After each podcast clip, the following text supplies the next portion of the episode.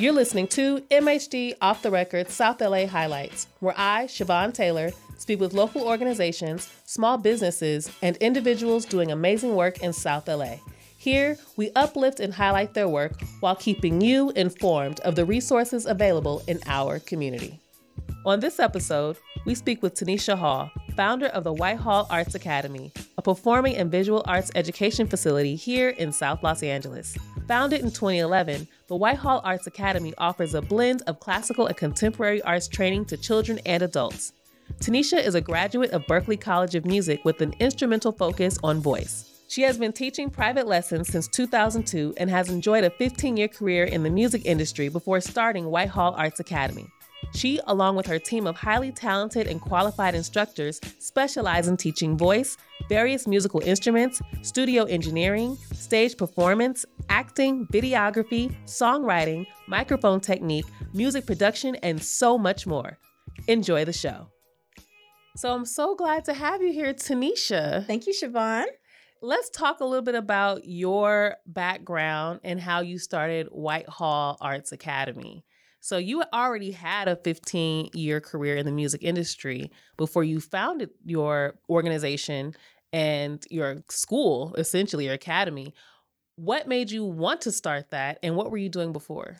So before I worked in the music industry, I moved out here when I graduated college from Boston and I was working in the industry. I worked in A&R, music production, um, publishing. I worked in almost every facet of the music industry through those years. And at the very tail end, I was doing two different things. I was working with one of my really close friends from college, who's now the musical director of the Black Eyed Peas. So I was running his music production company, and he was one of Will um, will.i.am's like collaborators. So they worked together on like the E.N.D. album and all that. So we are doing that.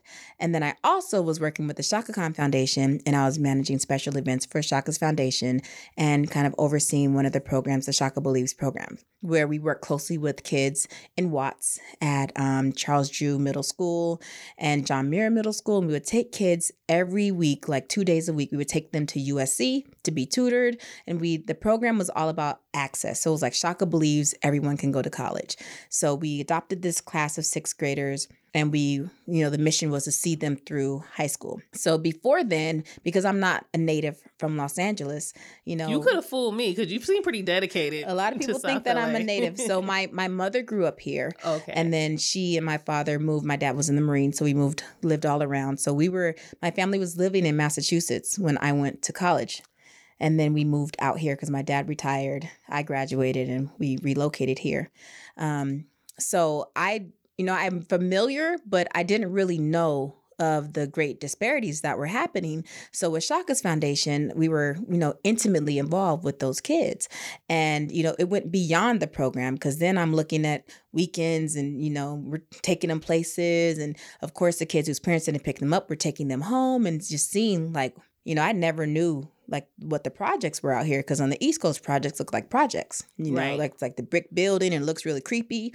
Out here, when I took one of the kids home, I was like, why do those buildings have numbers on them? she was like, that's the projects. I said, y'all projects look like condos. because where I came from, the projects don't look like condos. Right. But what's inside the projects happening is still projects, you know? Right. And so they're they're you know, and then getting involved with the schools and seeing like the disparity that's happening in the schools. And again, not growing up here and growing up in like middle class suburban Massachusetts or in these areas, there's so much available. So much available. In high school, I took choir music production, I mean video production and um just doing all kind of crazy stuff. And here, these kids don't have anything, nothing to look forward to, nothing to make them engaged and and want to go to school. So doing that is what kind of got me involved. So then after after a couple of years Chaka decided that she needed to kind of shift her focus and you know wasn't going to focus on doing that program with the foundation any longer. So I needed to do something else and I had one of my side hustles. I had been teaching music out of my home, started in my parents' home, transitioned to my home. And uh, so I needed to make more money. And so that's when I started teaching more and then I got more students, and it got to be a little bit too much for my home. And I became a foster parent in 2005. So then my um, you were you know, taking on a lot. I just do stuff.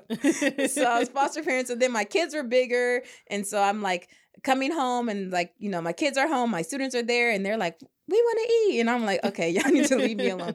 So I needed to separate church and state. And so I like day, the way you phrase that. let's break it up. So I, the building that we're in on 54th Street, my grandparents purchased that building in 1978 to house my grandmother's beauty salon, the White House Beauty Supply and Beauty Salon and Supply.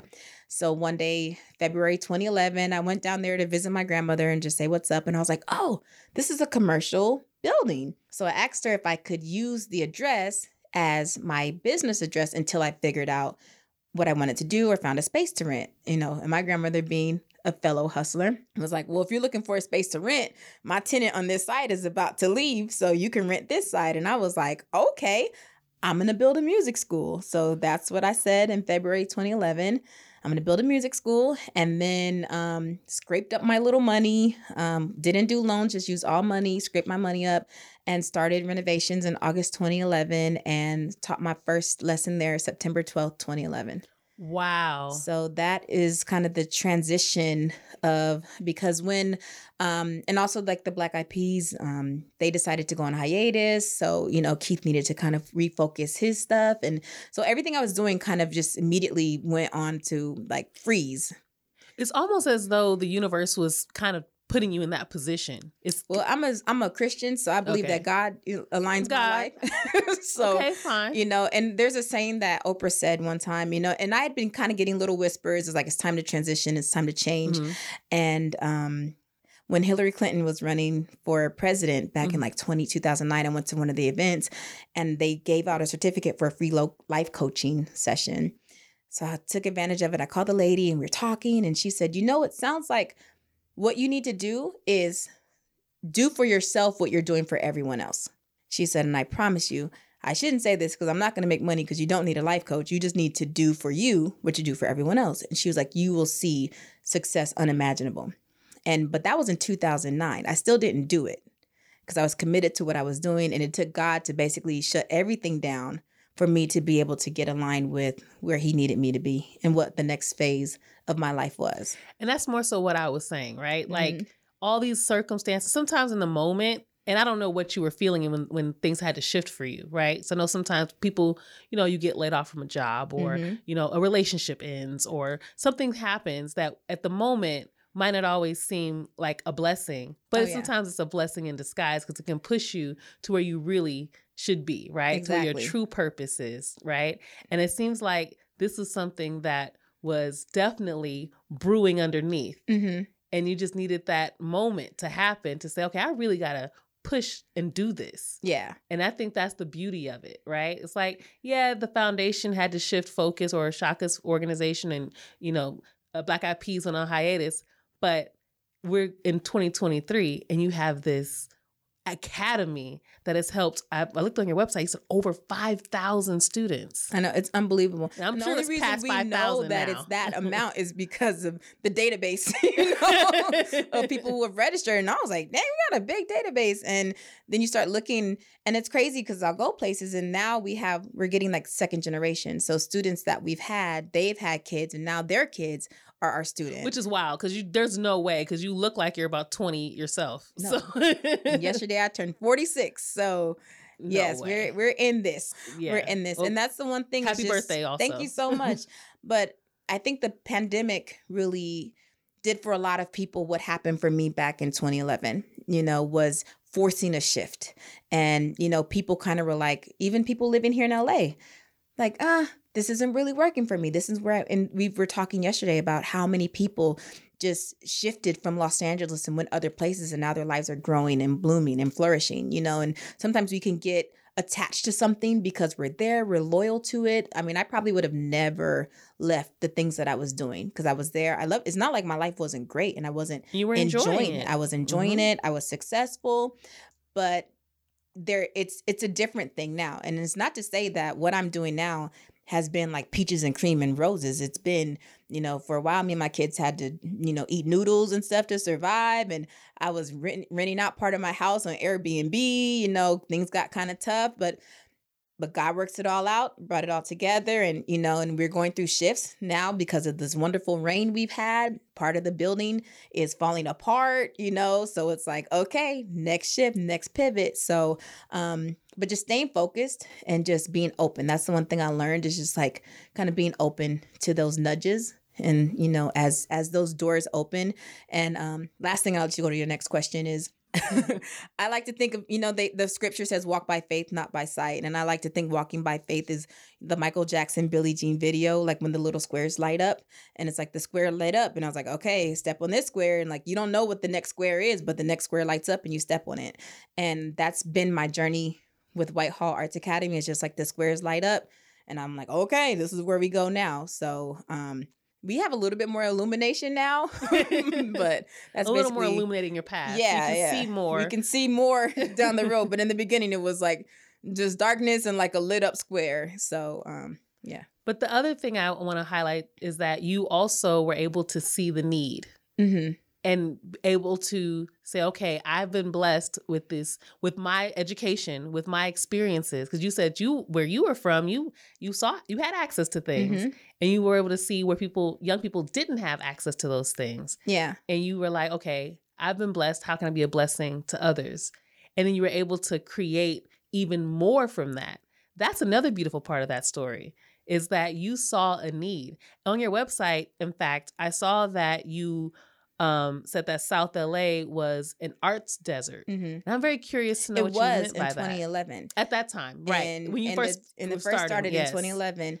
And to be clear, so people understand understand what we're saying by that, there was this was also a time when uh, a lot of the programs had already been taken out of the schools. Right. Arts programs have been taken out of the schools. I'm also I'm a kid of the 90s, mm-hmm. so a lot of that was gone. Right. After school programs have been shut down. Right. Right. So that's what, and I'm just kind of lay the land of what. Right. Right. You're, you're talking I mean, about. now it's a flourishing garden, and and and my and there's so many the the movement was happening collectively. There's a lot of us like Fernando Pullum, like we all like he started to community arts around the same time. A that's lot of us Park. that's in Leimert Park. So I believe a lot of us kind of were feeling that pull at the same time. And you know, when God is doing something, He doesn't do it like unilaterally. He does it on you know around you know across the board right? And those many are called but few are chosen. Those of us who chose to listen and chose to heed the call have been the ones who have been help, helping to change that narrative. And um you know and now seeing the narrative being changed in LAUSD where they took the first thing that got cut was arts. And now they've injected all this money to see that our children need arts to thrive I was I started playing piano when I was one years old. I started singing, so I was a musician, very introverted, shy little piano girl. And in high school, I did choir, I did everything, and I was very introverted. And the music room, the choir room, was like my safe space. And if it wasn't for that space, I don't know how I would have gotten through. And having those opportunities to perform, I remember one time I performed as my first time at school, performing, singing, and playing the piano. And I got so nervous. And because my friends were there, it's different. Like I grew up singing and playing at church. There's nothing that's church, whatever. But I'm like at school, like singing and playing this song. And I was so nervous and my hands were just shaking crazy. And I started singing. And then I just started crying. And I ran off the stage. And my mom was like, What is that? like, are you kidding me? Like, and I was like, I don't know what happened. But those having those opportunities helps build you and, and create you and, and mold you for the future. And then it's like, okay, that was a complete bomb. I got to try again. So next time I do better, right? Right. And these kids don't have those opportunities. Right. They don't have those opportunities to help develop them to be the amazing adults that we have grown up to be. And that's what I saw because me growing up as a musician was more than just me being able to play the piano or sing. It develops so much in your like having the memory, like especially with music your spatial development, when it comes to your memory, when it comes to your ability to multitask, when it comes to all these different things. So that's what I saw as missing. And then when you see what's happening when they're getting older, where are they going? Where are the youth of LA going? Right? They don't have careers. Like there's a very few that are going to college, but the most of them are just sitting around and then they're following the generational patterns of having more kids, staying on social services and all of that. And what I really want to do is help to break those generational patterns and break those generational curses. And if it's broken in one person, then that's success. I love what you're saying because I, I hear I hear what you're saying, and that is, you know, we have so many young people that have the, you know the talent is there. We know that they have the talent because we see our young people create all the time. But how do we make sure that they hone their skills? How do we make sure that they are able to develop those skills?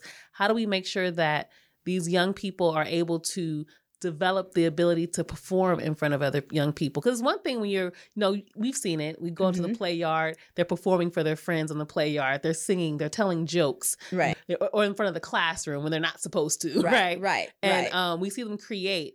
But then what happens when it's like, okay, you can actually make this a career. You right. can actually do something with this, right? Or even if you don't necessarily make it make it a career, it's something that can help develop you as a speaker or something, you know, further down in your life but we have to be have the infrastructure to support that, mm-hmm. right? How do we cultivate that in our young people? Right. You know, Arts Desert being a space where that doesn't exist. We don't have the infrastructure to support our talented young people, especially mm-hmm. our young black and brown folks mm-hmm. here in South LA. Right. Who are always creating. Right. Our people are creators. That's well, what that's we do. how our if you go back and you look at, you know, us and our native cultures, us Native Americans, South Americans, are we communicated through stories. We communicated through music. The Europeans communicated, they're the ones who created the written word, right? They created by they communicated by writing it down. That's why their stories have been held because they they created language, they wrote it down. Our stories were were passed on orally. Mm-hmm. Oral tradition through music, through drumming, through all those things. And once they got once there was a separation and an interruption, we lost the stories, we lost the communication. And that's why the arts to me has been so important. You look at when you come into black and brown communities, you see the artwork all over. You see, and it's when it's unrestrained and it becomes tagging and all the graffiti. But when you put education with that and they learn how to do it properly, it's so awesome because that's how we've always just intrinsically in us, that's how our bodies communicate. We communicate through stories. And I feel like that's why when those arts got taken, out of the schools and it got taken out of the foundation why so many of us stopped thriving mm. and we have a huge generation of people who were not given the tools to really thrive at their fullest extent one of the things i'm on now is college is not for everyone. So you know i'm i'm 46 from the different world you know Hillman oh yeah hbcu everybody show to go to college go to college you know children of baby boomers they wanted all of us to go to college because they felt like that was the way. Right. College is not for everyone. Everyone is not intellectual but some people are workers. But guess what? We've been forcing this narrative of college and abandoning these other really lucrative careers like plumbing, electrician, contracting, right? Someone might not be able to be smart from reading a book and memorizing that information and translating it. But if you show them how to fix a pipe, they're killing at that. My plumber is rich. he makes a lot of money, mm-hmm. right? And you know, we're missing so our young men you know, are missing a lot of entrepreneurial opportunities because we're telling them go to college, go to college instead of like get a trade, learn how to use your, you know, what's going to happen when we run out of mechanics, when we run out of electricians, when we run out of plumbers. So mm-hmm. that's kind of my new thing because I have a 20 year old son. Mm-hmm. Right, who is very smart, but the the college thing is just not for him. So it's like, okay, what are you into? You know, so we're exploring like plumber, barber, all these amazing entrepreneurial careers that he could do that utilizing his skills because he follows directions really well. And there's still creativity in that. Right. And a lot of those trades are passed down orally. And the other thing is, I think we tend to minimize what skill sets mm-hmm. um, exist in various other fields, mm-hmm. right? Um, we've actually had on uh, Marcus Savage from Get in the Game Inc., mm-hmm. who, uh, if if you guys want to listen to past episodes, I'm always going to plug our past episodes. Go go back and listen to that episode. He talks about um, the construction field mm-hmm. and the opportunities that exist there, right? Um, and a lot of people don't know what exists there. Mm-hmm. But we've also talked to artists and muralists like mm-hmm. Lily Flora. She talked. She pointed out the fact that we don't even talk about the fact that when you're a painter, you're using geometry, mm-hmm. right? You are a chemist, right? Right. Um, and I would say even same thing with music. I think mm-hmm. we've historically have music minimized sound of math. We've, we but we've minimized even careers and skill sets in music. You can't do anything with that. It's too competitive in that world. Mm-hmm. You can't be entrepreneurial. You can't be entrepreneurial in that space without even looking at the fact that there are so many careers in music that's more than just being the next Beyonce. Right. Right? There's so many. There's music in everything. Mhm. There's like like there's art in everything. Exactly. And we don't even think about it. I remember watching an interview with um, I think it was David Banner. He said, "I'm, making, Mhm. I'm making more music, making I'm making more money making music for Gatorade commercials." Right. And you don't Video even know games, scoring movies, right? Right. Um, and and I I know that you also are an instructor for music production, hmm right? You don't necessarily have to have a top degree to do that. No. So, but people don't realize that. Yeah. So I'm interested in knowing more about how you talk about the opportunities that exist in the music industry because you've worked not only not only are you a singer, but you Mhm. also worked in A&R, you've worked in various aspects of the industry. So how do you talk to young people about the opportunities that exist even in the music industry? The music industry is a really weird place right now. Oh, right now it's changed so much, Right now. especially with it's a really weird digital. place right Yeah. now. There's still a lot of opportunities to have a wonderful life as a musician. But as far as you pursuing a career, being the next Beyonce, it's a weird space because digital music really changed the game and opened up the floodgates, right? So now you and I, we can sit right here and we can record a song and put it on Spotify and you know, and now we're in the in the same running with Beyonce. It's never before in life been a thing. Before we needed record labels and we needed record companies, they were the gatekeepers. You know, it's like where is the money? The money is in is in syncing. So, like you said, there's music and everything. So the money is in syncing your music with some type of other media. So syncing your music with video game, syncing your music with commercial, syncing your music with all this media that's being created, like these, like Tubi, all these shows on Tubi, right? They're blowing up. All those shows have music in them. They don't have a lot of money, right? So they're not trying to pay Beyonce $50,000 to use her song. So they'll pay you $2,000 to use a song that kind of sounds a little bit like a Beyonce song. right. you know, but it doesn't have any publishing or anything at- attached to it. So if you now you have this little kind of sounds a little bit like a Beyonce song, and you get that song and you have 10 of those songs and you license them for $2,000, you've now made $20,000. Of course, you really made $10,000 because you have to share it with Uncle Sam and all this type of stuff. But just imagine if you have 40 of those songs, if you're just making music. So putting them up on, you know, releasing your music and trying to be a star, there's something, there's there. But if we look at Lizzo, Lizzo had been putting out music for years. yes. And the song that blew up was a song that she had released, I believe, in like 2017. The song did not really blow up until it got synced with that Netflix movie that came out at the top of the pandemic. Perfect song, perfect movie, perfect placement to really show us she had been doing that. Right. She wasn't new to this. She actually heard the this. song years before Years it got before. popular. That's right. But it got synced with that media and that opened up. So that's why Lizzo was able to walk in that space and just blow up because she was ready.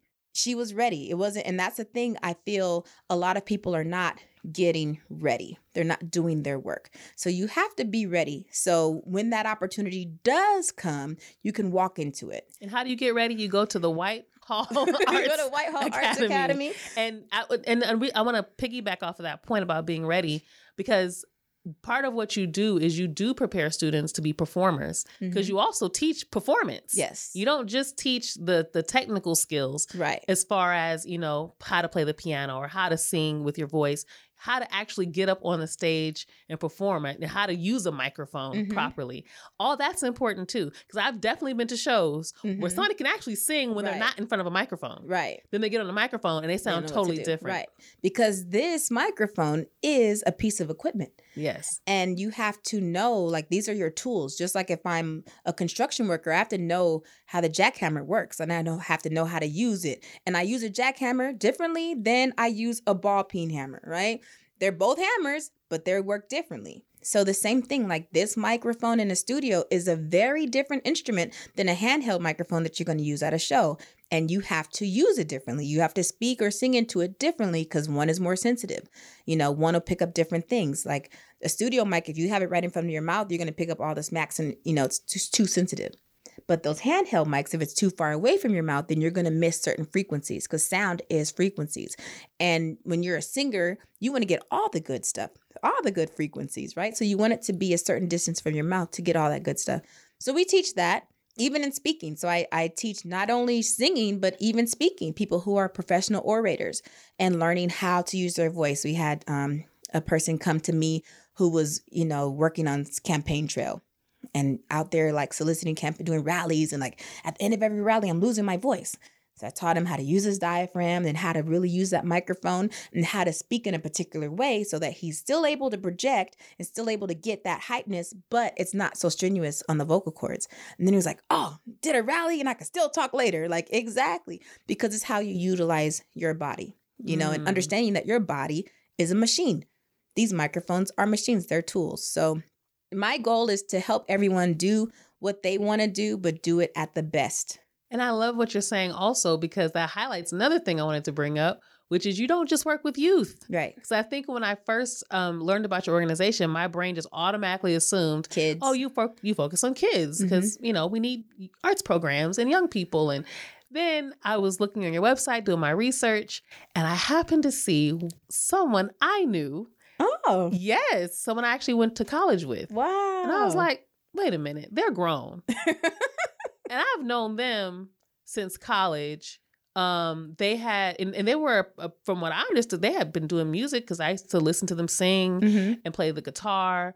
Uh, Ray Fukuda, Oh, my heart and soul. listen, I, wonderful, beautiful, amazing voice, wonderful talent, and they're one of the testimonials on your website. Mhm. And so when I looked at the website, and I was like, wait a minute, I know them, and I was super excited, and I was like, I have to know Mm-hmm. because you said you started off working with young people. Mm-hmm. What made you want to include adults? As Well, well, I didn't start off working with young people. Oh, you- I started off teaching. So I was singing at um, on the praise team at Crenshaw Christian Center, and people saw me there, and they would, and I was at the time like 25. Oh, so young. long before you had already started working with Mhm. adults. Yeah, I started people and say, "Can you vocal coach me? Can you teach me?" So I I have been working with all ages, and um, even now, like my day starts, I usually start with students who are overseas on Zoom. So I start with them, and then I have my octogenarians. so my oldest student, he just turned 80. So he comes for his piano lessons. Oh, And then I had another woman, she's in her 60s, I think, and she came for her lesson and she came right after um sh- he I was finishing up with him when she came.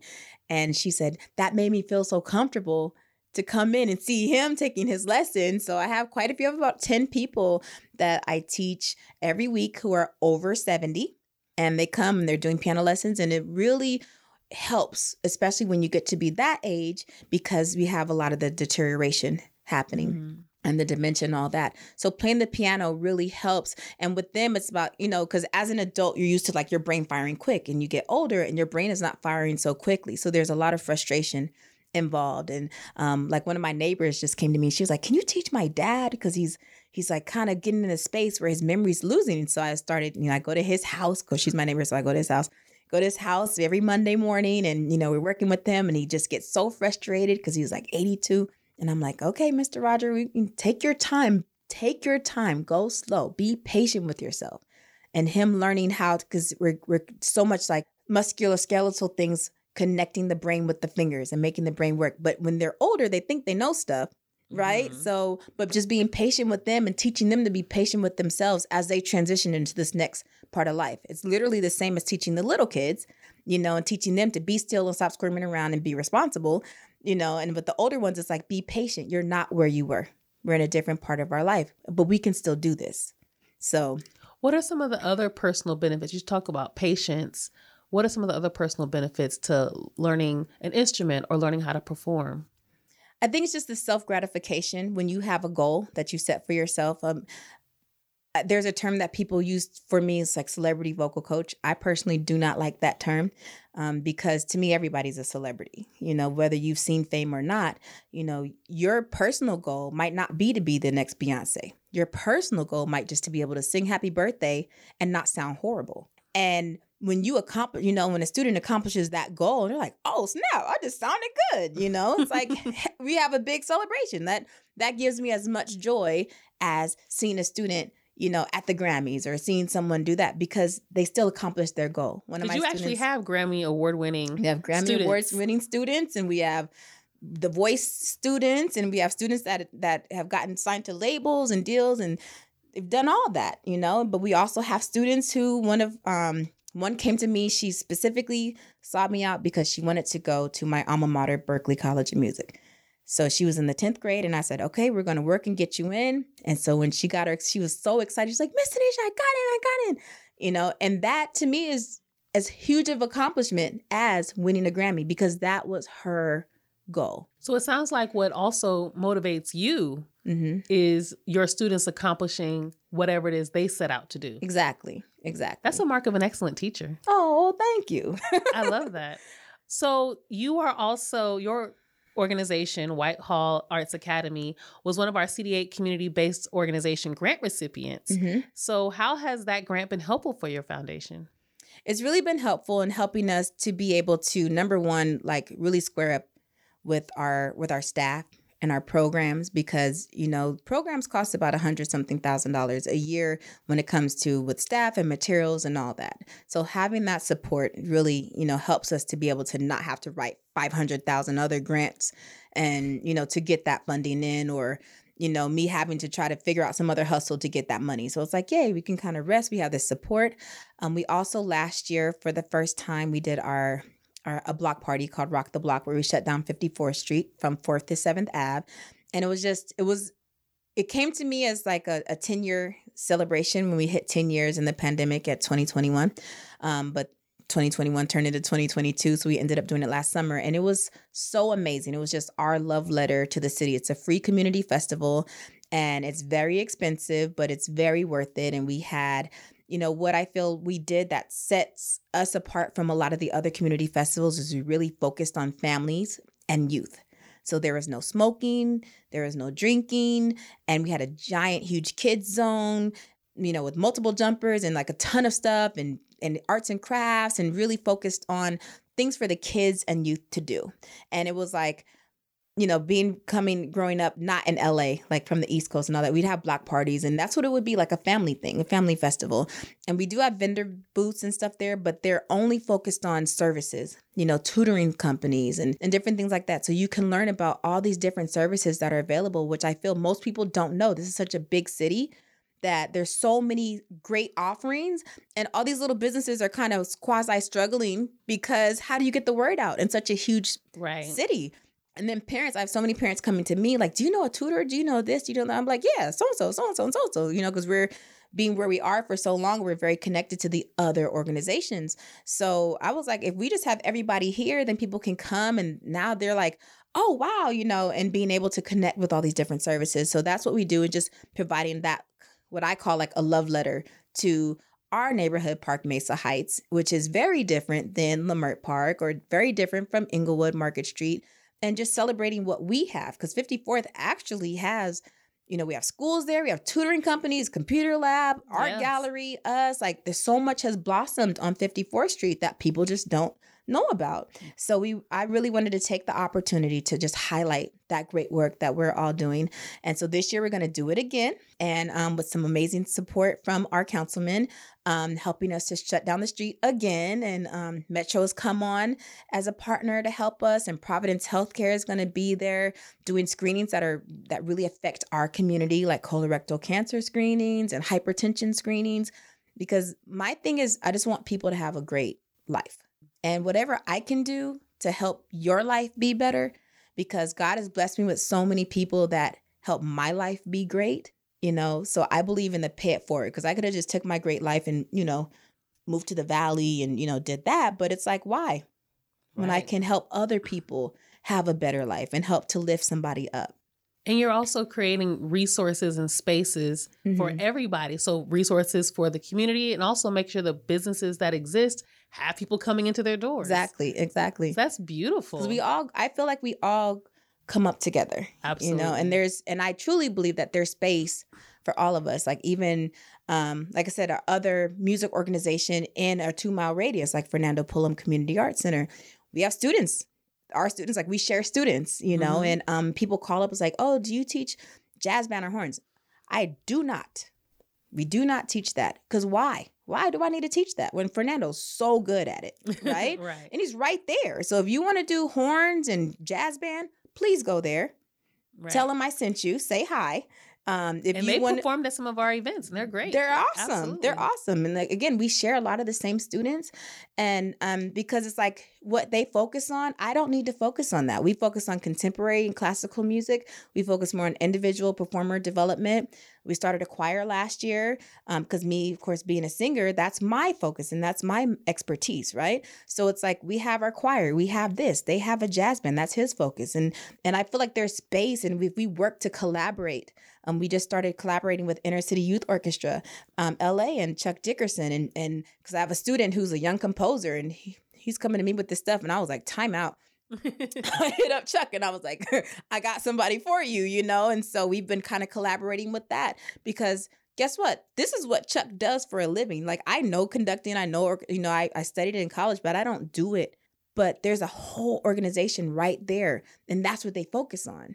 You know, I, I love that you guys are a network. Yeah. So you guys can. I like what you said. You said 2011 it was an arts desert, but now There's you so guys many. created a network. Because I think it was like 2011, 2012 when ICYOLA started, and I, like I said, there there was this this kind of bubbling in the water that happened, and those of us that got in, you know, we got in and we helped to again even the playing field and and open open the space for all the other ones that have grown up, you know, since then. Which I love it.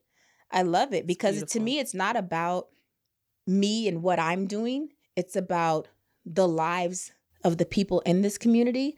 And even if, you know, what I'm doing is time for me to transition or pivot into something else, then God is going to light that square up. Right. Absolutely. But for right now, this is what we're doing. And I love it. You know, I, I teach because that's my passion. It's not my it's not my side hustle. It's not like i'm teaching while i'm not on tour. I'm teaching while i'm focusing on my recordings. Like i really love teaching and i love nurturing our community and nurturing you know these lives. And just that's what god showed me back in 2009 is being a nurturer is my gift. Music is my skill but being a nurturer is my gift. And he created this space so that I have a safe space to use my gift.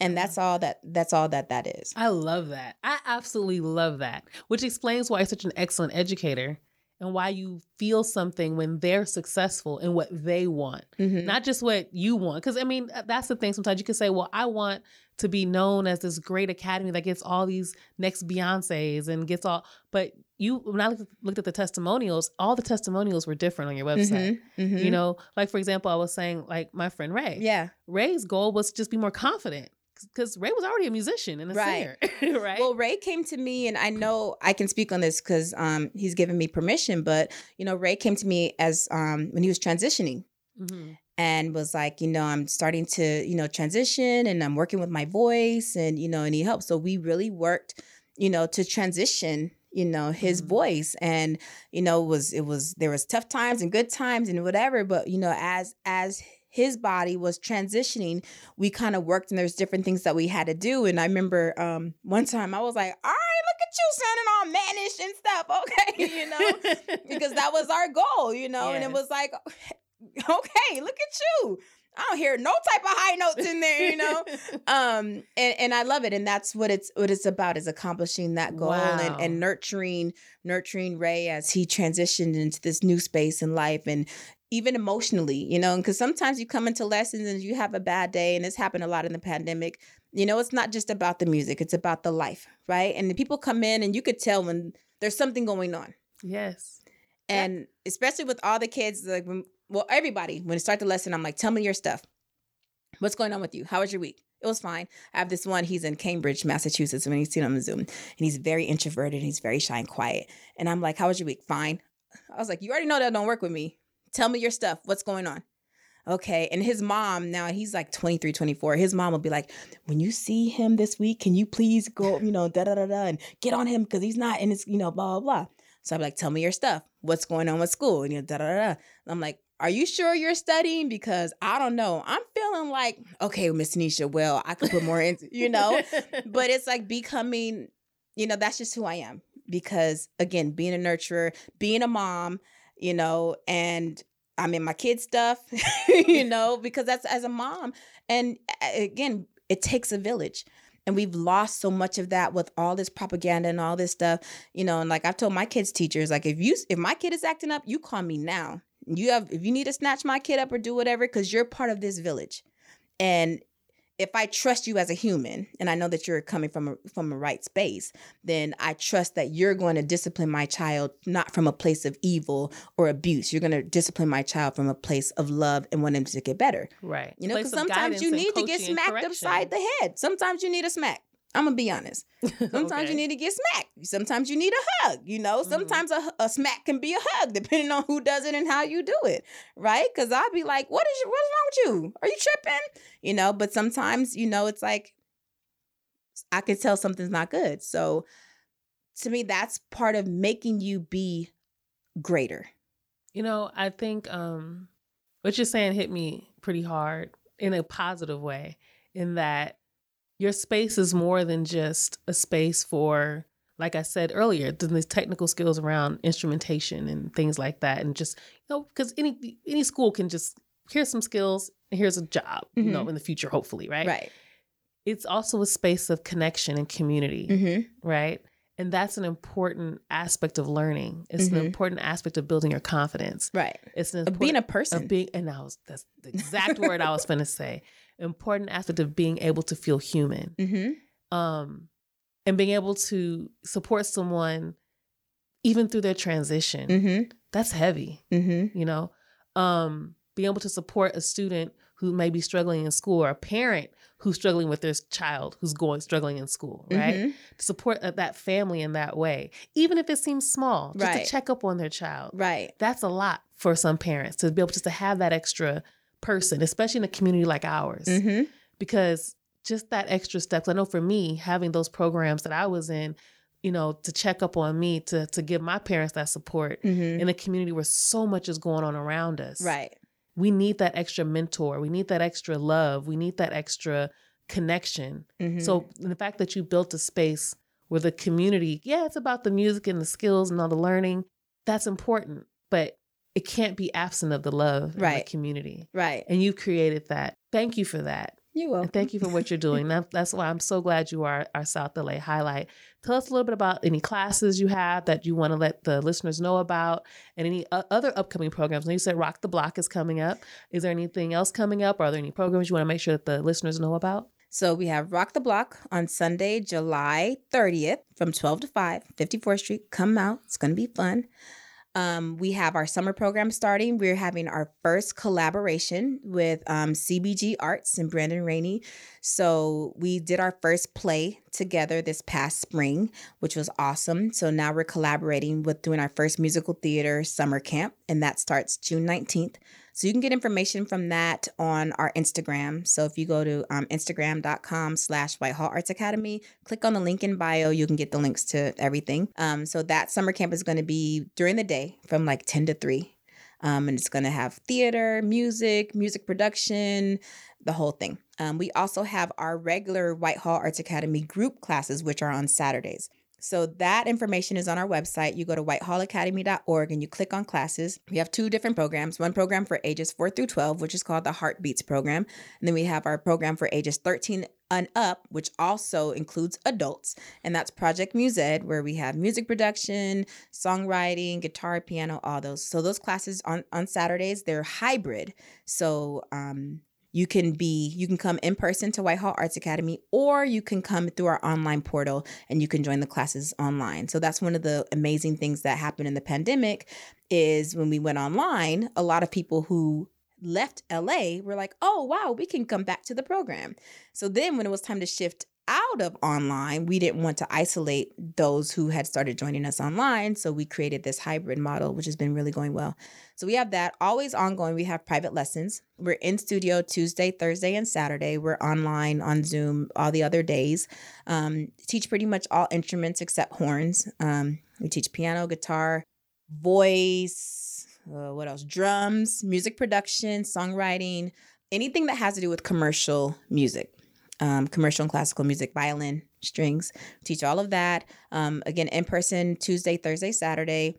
Other days are available on Zoom. I think that's about it that we have like on the horizon right now. Just getting through summer, getting ready for Rock the Block, which is huge. So if there's anybody listening that you have a, a an organization or like a business that is a service business and you would like to participate in Rock the Block, please contact us. You can call our number, go to our website, whitehallacademy.org. You can call or you can email us, mail at whitehallacademy.org, or you can go to the Rock the Block website, which is rocktheblockla.com.